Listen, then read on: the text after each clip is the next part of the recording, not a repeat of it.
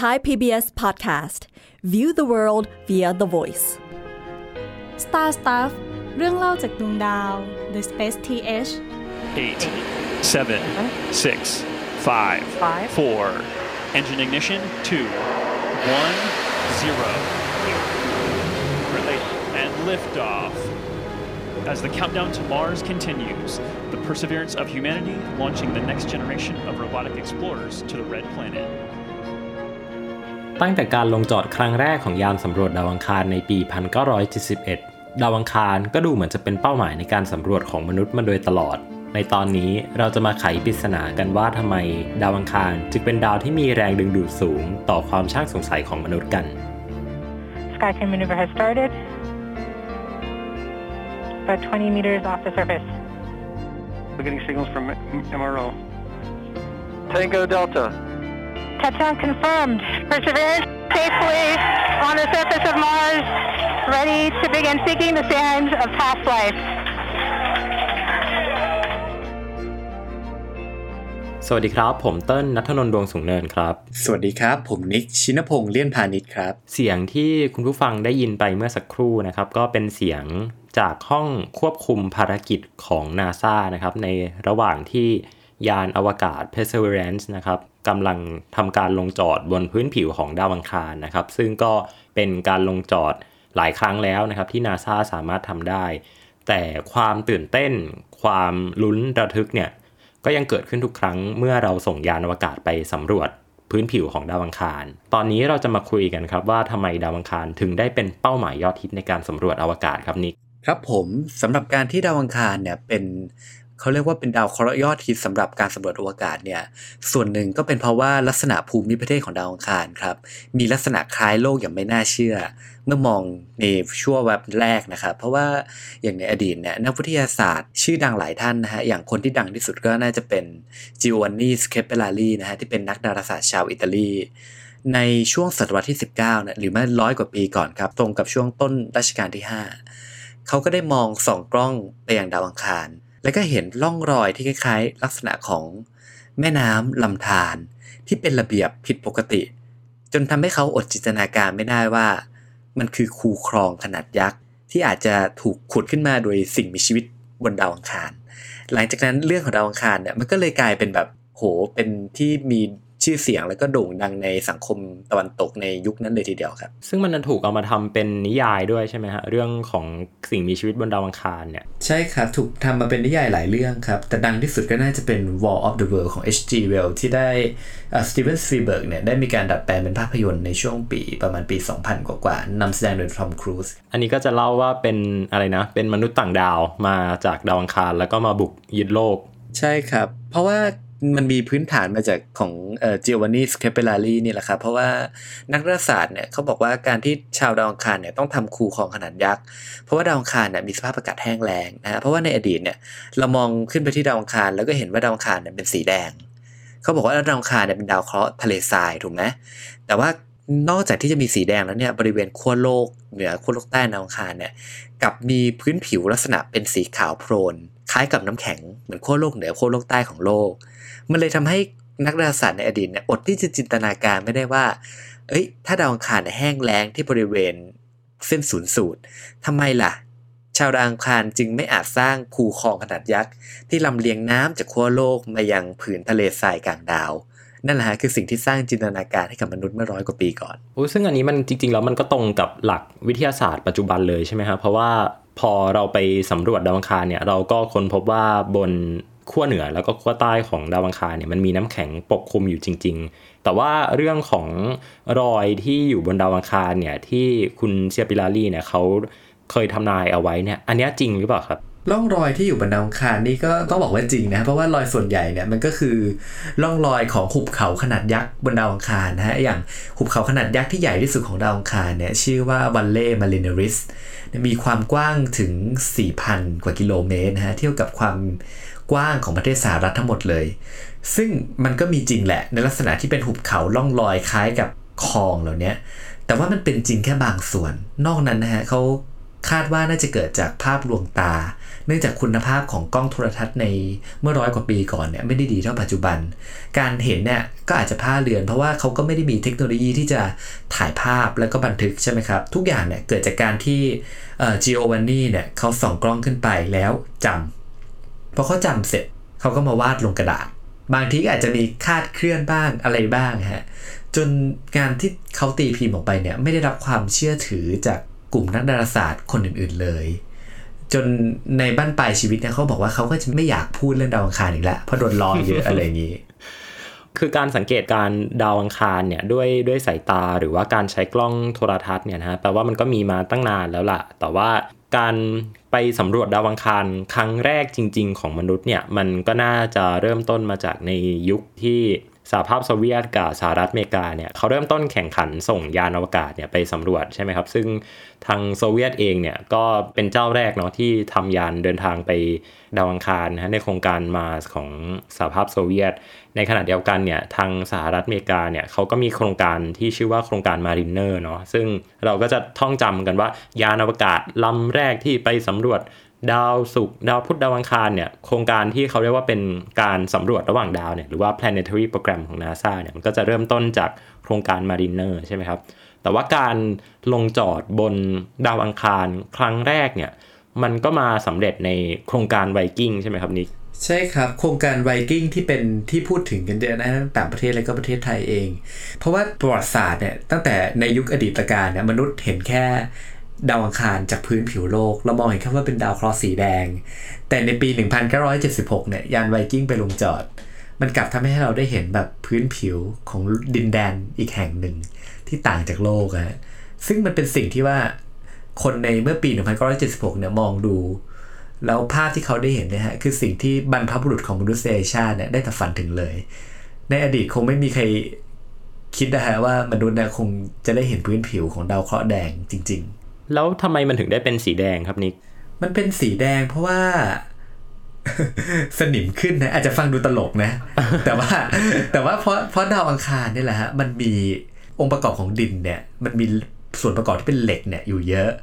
และกระบวนการเกิดสนิมเนี่ยที่น่าสนใจตรงนี้ฮะการที่จะเกิดสนิมได้เนี่ยมันต้องมีออกซิเจน ครับ แสดงว่า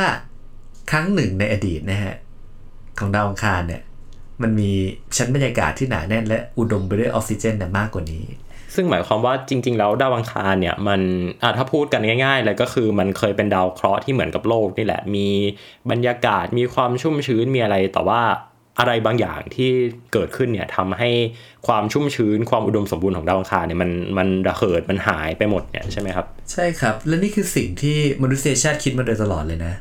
ถ้าเกิดว่าเรามองย้อนไปดีๆเนี่ยในยุคของจิโอนนี่เนี่ยทุกคนก็แบบว่าเฮ้ยดาวอังคารมีมนุษย์ดาวอังคารใช่ไหมยิ่งมีนวนิยายเนี่ยออกมามากมาย นอกจาก War of the World ที่เรากล่าวไปแล้วเนี่ยยังมีเรื่องจอห์นคาร์เตอร์ซึ่งเรื่องนี้ผมว่าดังมาก และดัดแปลงเป็นภาพยนตร์หลายต่อหลายครั้งเขาก็จะอธิบายว่าไอ้ดาวอังคารเนี่ยมีอารยธรรมมากมาย ซึ่งคนในยุคนั้นเนี่ยในช่วงโครงการมารีเนอร์นะฮะเมื่อปี 1964 เขาส่งยานไปเนาะเขาก็คาดหวังว่าจะได้เจอสิ่งมีชีวิตต่างดาว จากการคาดการณ์ในอดีตใช่ไหมแต่ว่าพอยานมารีเนอร์เนี่ยมันเป็นภารกิจบินโฉบเนาะก็คือความเร็วเนี่ยมันมากพอจนไม่สามารถที่จะชะลอตัวยานให้เข้าสู่วงโคจรได้ แล้วก็ต้องเหมือนว่าบินผ่านไป มีเวลาแค่ไม่กี่ชั่วโมงในการถ่ายภาพไม่กี่สิบภาพแล้วก็ส่งกลับมา ซึ่งภาพที่มันแบบถูกส่งมาเป็นสัญญาณกลับมายังโลกเนี่ย ปรากฏว่าดาวอังคารไม่มีคลองขุด ไม่มีเมือง ไม่มีอารยธรรมของชาวดาวอังคาร อย่างที่ นักดาราศาสตร์บางคนนะเขาคาดหวังไว้เมื่อหลายสิบปีก่อนหน้า ซึ่งมันก็เป็นเรื่องที่น่าผิดหวังนะครับ แต่ว่าในใจนักวิทยาศาสตร์ บางคนเนี่ยเขายังคิดอยู่ลึกๆว่าเฮ้ยเราอาจจะไม่ได้มองเห็นบนอากาศก็ได้นะ บนอวกาศเนี่ยมันอาจจะเป็นไปได้ยากที่อาจจะสังเกตเห็น ทีนี้พยานไวกิ้งไปลงจอด ถ่ายภาพสีภาพแรกกลับมายังโลก ไม่มีอะไรเลย นอกจากทะเลทรายสีแดงแห้งแล้งอ้างวางสุดลูกหูลูกตา มันก็เลยเป็นความเศร้าอย่างหนึ่งฮะแต่ว่ามันก็ไม่ได้จบแค่นั้นนะฮะมนุษย์ก็ยังคนค้นหาว่าอะโอเค แล้วถ้าปัจจุบันไม่มีเป็นไปได้ไหมที่อดีตจะมีที่อดีตมันจะมี มันเลยทำให้เราแบบว่า จินตนาการถึงช่วงเวลาหนึ่งฮะมันคือเราก็รู้แหละว่าโลกมนุษย์เนี่ย มันเต็มไปด้วยมหาสมุทรถูกไหมฮะมากกว่า 2 ใน 3 ส่วนของโลก เมื่อเรามองโลกจากอวกาศ เราไม่ได้มองโลกเป็นสีเขียว โลกไม่ได้เต็มไปด้วยป่า เรามองโลกเป็นสีน้ำเงิน มันเป็นแบบสีครามสวยเลย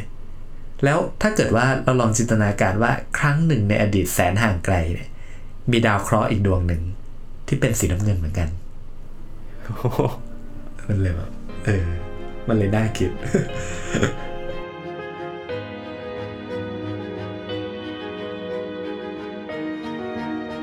มันมันหมายความว่าจริง ๆ แล้วโครงการสำรวจอวกาศเนี่ยหรือโครงการสำรวจดาวอังคารตอนนี้เนี่ย ส่งไปเนี่ยตั้งแต่ Perseverance ตั้งแต่ Ingenuity นะฮะที่เป็นเฮลิคอปเตอร์ขึ้นไปบินบนดาวอังคารเนี่ยรวมถึงโครงการใหญ่ๆ อย่างโครงการมา 2012 เนี่ยหรือว่า Curiosity Rover เนี่ยยาน Phoenix ยาน InSight พวกนี้เนี่ยเขาเป็นการศึกษาพยายามที่จะอธิบายอดีตของดาวอังคารหมดเลยเหรอหรือว่าเขามีความพยายามในการอธิบายปัจจุบันของดาวอังคารด้วยไหมครับ ทั้งหมดครับจะบอกเลยว่าทั้งหมดเลยก็ได้ เพราะว่ายานอวกาศต่างๆที่ส่งไปเนี่ย เขาศึกษาเรื่องราวปัจจุบันของดาวอังคาร เพื่อสำรวจดาวเคราะห์เพื่อนบ้านของเรา เพื่อให้มนุษย์รู้จักเพื่อนบ้านของเราระบบสุริยะของเรามากขึ้นถูกไหมฮะเวลาเพราะว่ามนุษย์ต้องรู้จักสิ่งรอบตัวอยู่แล้วแหละเพื่อที่จะอยู่รอดได้ถูกไหมฮะแต่ว่าประโยชน์จากการศึกษาสิ่งที่มันอยู่รอบตัวเนี้ยมันสามารถนำข้อมูลเหล่านี้นำมารวมกัน แล้วก็พาเราย้อนเวลาเจาะอดีตของดาวอังคารได้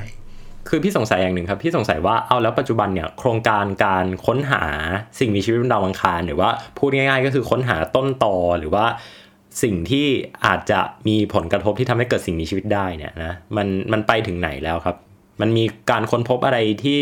มันน่าสนใจไหมหรือว่าในช่วงต่างๆเนี่ยคือเราก็จะได้ยินข่าวมาตลอดนะว่า นักวิทยาศาสตร์ค้นพบ ร่องรอยของสิ่งมีชีวิตบนดาวอังคาร ซึ่งข่าวก็จะลงอยู่อย่างเงี้ยทุกครั้งเลย ตั้งแต่ซึ่งมีมาตั้งแต่ปีพันเก้าร้อยกว่าแล้วละมาจนถึงปัจจุบันเนี่ยเราก็ยังได้ยินข่าวแบบสไตล์เดิมๆว่าเออเนี่ยค้นพบร่องรอยของสิ่งมีชีวิตค้นพบร่องรอยของสิ่งมีชีวิตจริง ๆ แล้วสิ่งที่เขาค้นพบคืออะไรกันแน่ครับทำไมเขาถึงยังไม่ confirm สักทีว่าสิ่งที่เขาค้นพบเนี่ยมัน confirm ได้เลยว่าดาวอังคารเนี่ยเคยมีสิ่งมีชีวิตอยู่ ที่จริงอันเนี้ยผมว่ามันต้องแบ่งเป็นกรณีนะครับเพราะว่า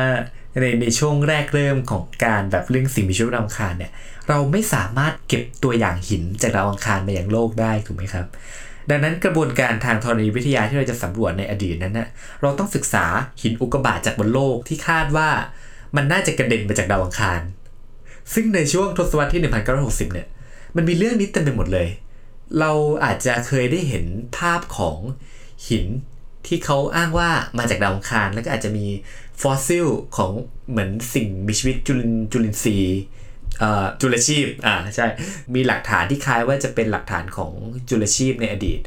ซึ่งเราก็ไม่สามารถ confirm ได้เพราะว่าตัวอย่างเราเก็บได้จากโลกใช่ไหมฮะ รวมไปถึงมันก็จะมีเรื่องแปลกๆ มาเช่น เห็นหน้าคนบนดาวอังคาร เห็นเมืองอะไรอย่างเงี้ยซึ่งพวกเนี้ยมันน่าจะถูกจัดอยู่ในแบบเรื่องลี้ลับมากกว่า เนาะซึ่งมันก็ไม่ใช่หลักฐานทางวิทยาศาสตร์ที่แท้จริง แต่ว่ามันก็ปฏิเสธไม่ได้ว่าไอ้เรื่องราวที่มันลี้ลับลึกลับเหล่านี้มันน่าตื่นเต้นจนทำให้คนแต่พูดถึงดาวอังคารมากขึ้น ใช่ครับเราปฏิเสธไม่ได้ แต่ว่าพอในเวลาต่อมาเนี่ยฮะทางองค์การอวกาศนาซาเองเนี่ยเขาก็ได้พัฒนายานที่ส่งไปดาวอังคารเนี่ยให้เจ๋งขึ้นและดีขึ้นกว่าเดิม คือเมื่อก่อนเนี่ยฮะอย่างยานไวกิ้งคือมันเป็นยานลงจอดก็จริง แต่ว่ามันลงไปแล้วเนี่ยมันขยับไม่ได้ มันลงไปแล้วเนี่ยมันก็อยู่นิ่งๆใช่ไหมถ่ายรูปรอบตัวของมัน แล้วก็จบจนกระทั่งมาช่วงปลายศตวรรษที่ 20เนี่ยครับเราถึงเริ่มสร้างหุ่นยนต์สำรวจดาวอังคารรูปแบบใหม่ ซึ่งเราจะเรียกว่าโรเวอร์โรเวอร์เนี่ยฮะมันจะเป็นหุ่นยนต์ที่เคลื่อนที่ได้เคลื่อนไหวได้ มีล้อ ขยับไปตามดาวอังคารได้ คิดซะว่าเป็นรถยนต์ห้องแลบอยู่บนดาวอังคารเคลื่อนที่ได้ ไม่ได้จำกัดอยู่บริเวณที่เดียว หมายความว่าส่งไปภารกิจหนึ่งเนี่ย คุณจะเดินไปไหนก็ได้ ไปสำรวจอะไรก็ได้ตามใจของวิศวกรควบคุมภาคพื้น ซึ่งมันเปิดโอกาสให้เราได้ไปสำรวจบริเวณที่หลากหลายมากขึ้นของดาวอังคารนะครับ โครงการนี้มันเริ่มจาก Pathfinder เนาะที่เป็นโครงการแรกเมื่อปลายศตวรรษที่ 20 ที่ส่งโรเวอร์ลำแรกไป จนกระทั่งยุคหลังๆเนี่ยฮะความน่าตื่นเต้นเนี่ยมันเริ่มตอนช่วงปี 2012 ตอนที่นาซาตัดสินใจที่จะส่งโรเวอร์ที่ชื่อว่า Curiosity ลงไป ซึ่งก่อนหน้านี้โรเวอร์เนี่ยมีขนาดเล็กมากเลย มีขนาดประมาณแบบเมตรหนึ่งบางทีก็เล็กกว่าเมตรหนึ่งอะฮะ เหมือนรถบังคับมากกว่า ใช่ เหมือนรถนะครับ แต่อยู่ๆนาซาก็ตัดสินใจออกแบบและผลิตโรเวอร์ขนาดเท่ารถยนต์1คันเต็มๆ หนักเป็นตันไปยังดาวอังคาร ซึ่งเป็นเรื่องที่เรียกได้ว่าปฏิวัติวงการ การออกแบบวิศวกรรมทางอวกาศอย่างสิ้นเชิงไปเลยในยุคสมัยนั้น เพราะว่าการส่งโรเวอร์ขนาดยักษ์ไปเนี่ยมันไม่ต่างอะไรจากการส่งห้องแลบเคลื่อนที่ไปบนดาวอังคาร อันนี้แหละครับคือหมุดหมายสำคัญที่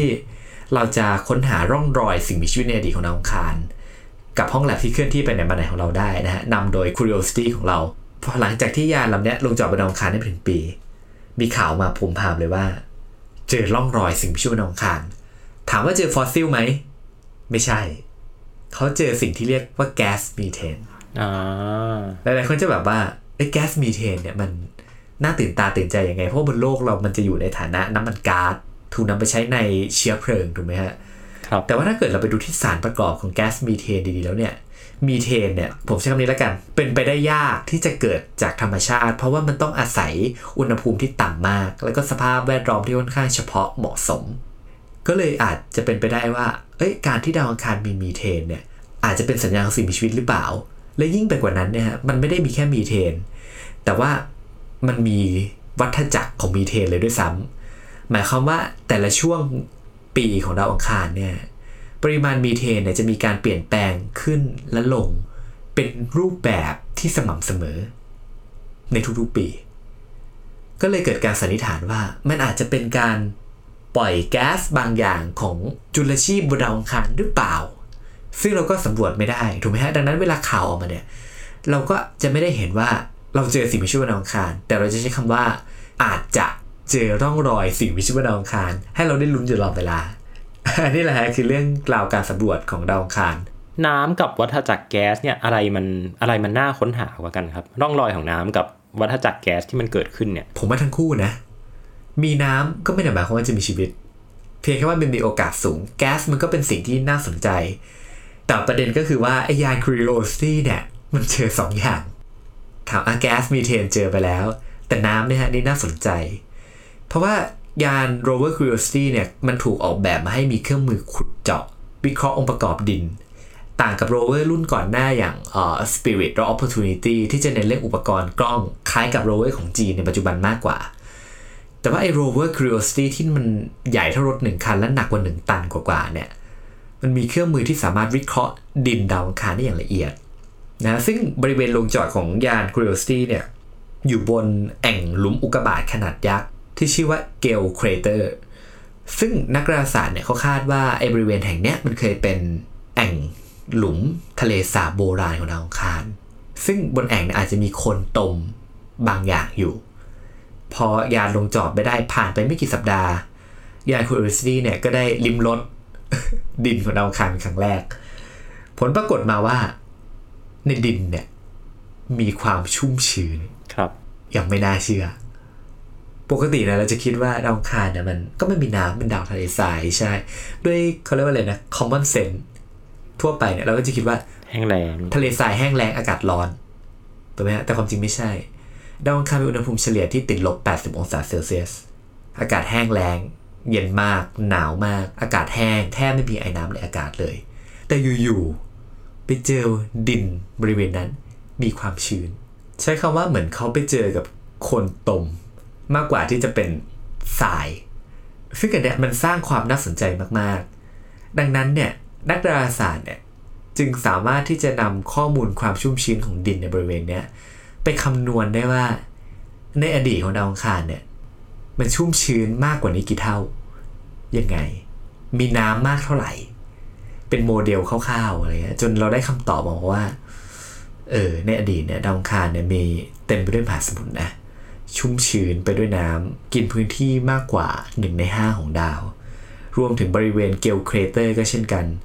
ไอบริเวณที่ยาน Curiosity ได้ไปสำรวจเนี่ย มันก็คือแอ่งทะเลสาบขนาดยักษ์ที่ลึกอยู่หลายร้อยเมตร ก่อนที่น้ำนั้นมันจะแบบเขือดแห้งไป และทิ้งไว้แต่ความชุ่มชื้นที่เราสังเกตได้ในปัจจุบัน อืมโอ้แล้วน้ำมันหายไปไหนหมดครับเนี่ย โอ้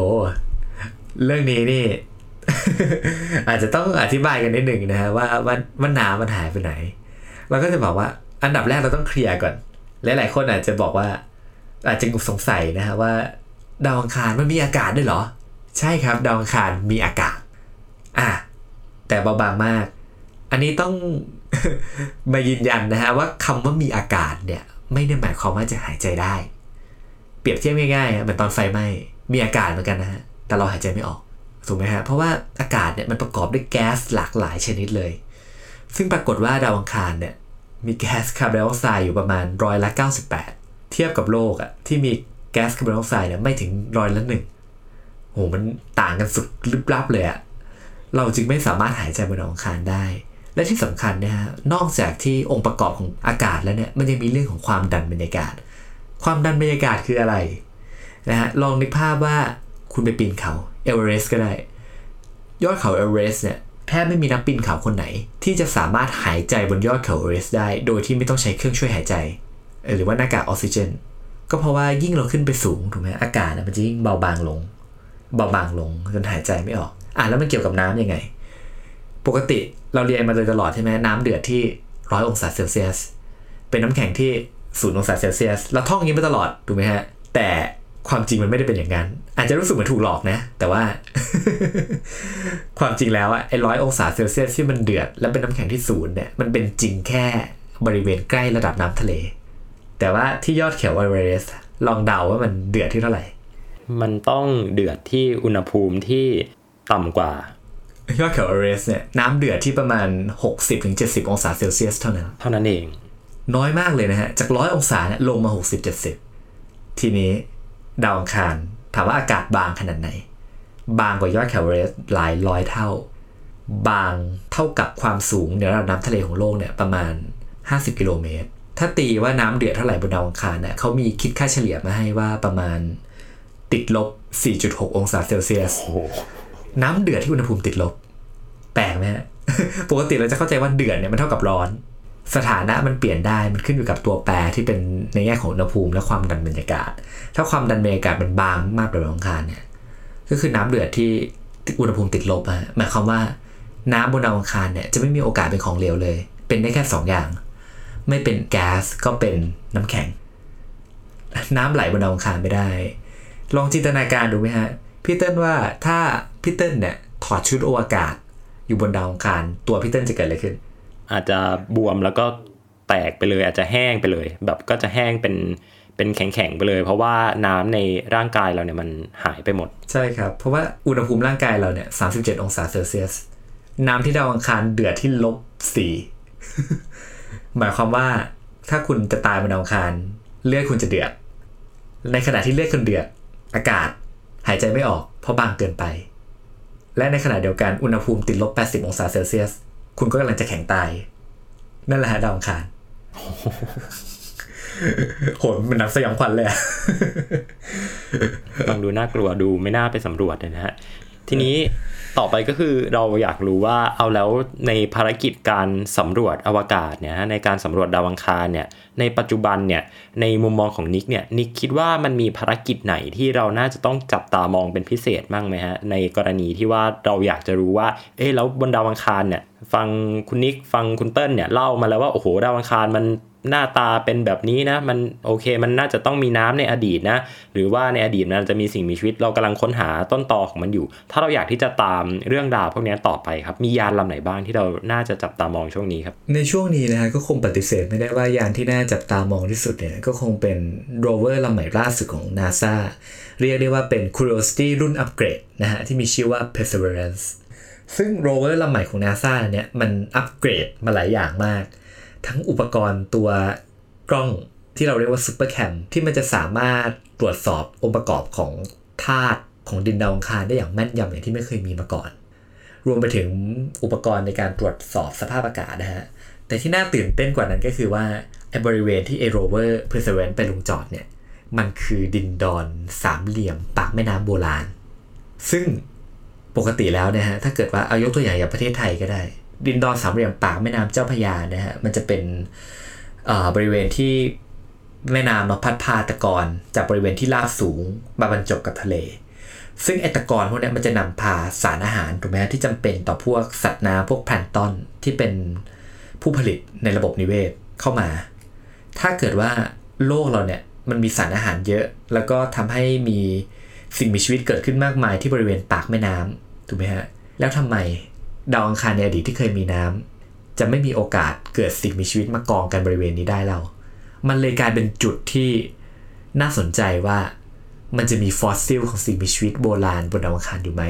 ไม่จำเป็นต้องเป็นแบบเป็นปลาเป็นแบบสัตว์สีขาอะไรเหมือนโลกนะฮะ เป็นแค่จุลชีพอะผมว่านั่นแหละ ถ้าเราเจอเนี่ยคือ perseverance นะครับ รอลุ้นอยู่เหมือนกันครับ น่าจะได้รู้คำตอบกันแล้วนะครับ ว่าทำไมเนี่ยดาวอังคารถึงได้เป็นดาวที่ดูเหมือนจะโอ้โหน่าค้นหาสิ่งมีชีวิตเหลือเกิน ดูเกินหน้าเกินตาดาวดวงอื่น แต่ว่าก็อย่าลืมว่าจริง ๆ แล้วหนึ่งในเหตุผลที่ทำให้ดาวอังคารเนี่ยถูกตั้งคำถามมากเนี่ยอาจจะเพราะว่ามันเป็นดาวที่ใกล้กับโลกเกือบจะมากที่สุดนะฮะจริงๆแล้วใกล้กับโลกมากที่สุดเนี่ยเป็นดาวศุกร์ใช่ไหมครับที่ได้ฉายาว่าเป็นฝาแฝดของโลกเนี่ย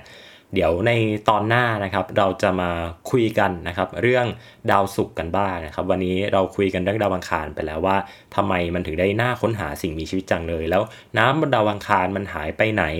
ทำไมดาวอังคารถึงมีอากาศที่เบาบางขนาดนี้แล้วก็นิกเองเนี่ยก็ได้ชี้ให้เราเห็นถึงความเชื่อมโยงนะครับว่าเราท่องจำกันเนาะดาวอังคารมีอากาศที่เบาบางมาก กับดาวอังคารเนี่ยเมื่อก่อนมีน้ำอยู่อันเนี้ยเราเราเข้าใจแล้วว่า ความเชื่อมโยงระหว่างบรรยากาศของดาวอังคาร กับการเกิดน้ำเนี่ยจุดเดือดของน้ำเนี่ยมันมีความเกี่ยวข้องกันยังไงนะครับสำหรับใครที่อยากรอฟังดาวดวงอื่นบ้างนะครับ ก็ต้องรอติดตามกันนะครับ บน Star Stuff เรื่องเล่าจากดวงดาวครับ วันนี้ผมเติ้ลนัทนนท์ดวงสูงเนินครับ ผมนิกชินพงษ์เลี่ยนพาณิชย์ครับ รายการ Star Stuff เรื่องเล่าจากดวงดาวตอนนี้ลาคุณผู้ฟังทุกคนไปก่อน สวัสดีครับ Star Stuff เรื่องเล่าจากดวงดาว The Space TH